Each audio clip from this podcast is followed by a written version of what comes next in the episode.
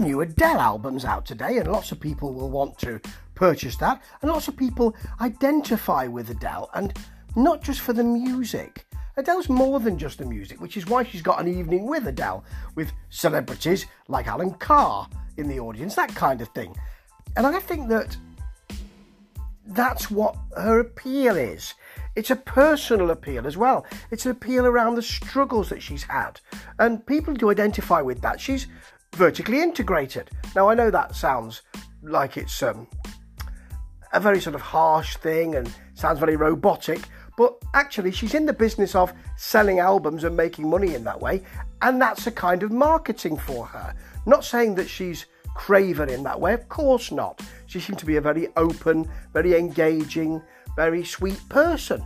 Um, her music's not always to my taste, but her personality is quite winning. However, that's the kind of marketing we've got here. And when you've got um, the most important song, I think, on this album, 30, is a song called My Little Love, which is starts with wood block and swirling synths with the voice.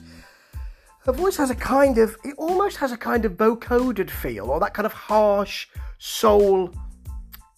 Almost, I think that quite a lot of soul singing now has got a grime and half rap based feel to it. She has that naturally, and that's really important for this kind of work. But halfway through the song, we get a sort of strings and a backing vocal playing against her vocal, and then she does a kind of modern sort of Isaac Hayes rap about, you know, how she's struggling, she's crying during this bit, and how I like being on my own. I, I want to be on my own. I'm not lonely, and all of that. This, all of that will touch people. That's fair enough, but that is the basis of her appeal. So there are two sides here, aren't there? What this album is really is a collection of tight, smooth soul tracks, soul pop tracks like Can I Get It, with sort of older feeling soul tracks. You know, there's uh, Cry Your Heart Out, which becomes a sort of, it has a, a slightly lagging feel to it. It becomes when it gets going a bit like the Supremes. To be honest, it sounds a bit like that. It's bright pop. But she gives it a bit more than that. There's always, not always, but sometimes a bit of grit with that pearl. So Strangers by Nature starts with a piano and vocal just as you'd expect. And it's almost as if she's saying, but hang on a minute, there's this as well. Strings and a kind of wooziness, as if someone's pulling the tape a bit. If we still have tape to tape, which I doubt, but as if someone's kind of just pulling things a little bit. The backing vocals add a slight concern. Then in the end, we get some muted electric piano and sort of half wails from Adele with the and that's something that's a bit a bit different, you know. It can be very very similar to what we've got in the charts. Easy on Me, which is a nice track. It's the one that she's released ahead of the album. Piano, vocals, that's really it. It, it showcases her modern kind of.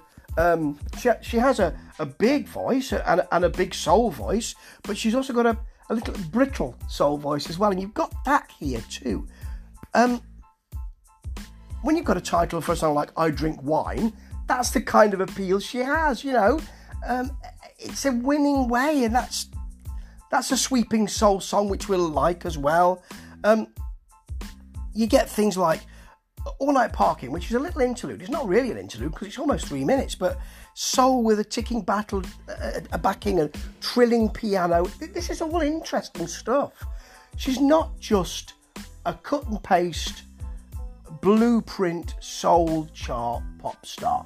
She doesn't just do that, but I'm interested in the way that she moves away from the music and is appealing outside of the music because in these days, apparently, you have to, and that's what she does. It's not as an album that, you know, and I've decried a lot of those kind of blueprint soul albums, soul pop dance albums that are around there. This is not that. It has more personality to it. And it, it's almost saying, I want to do something else with this actually. I feel like I still need to conform to a certain extent, but I'd like to do something else. And maybe in the next few years, we're going to see her doing something which is a little bit more interesting. Right now, I'm not particularly interested in this album. I know a lot of people will be, and some of it is interesting to me. I'm more interested to see how she develops with her integration with her personality, and more importantly, with her music. This is not bad. I'm glad to be able to say that. Ta ta.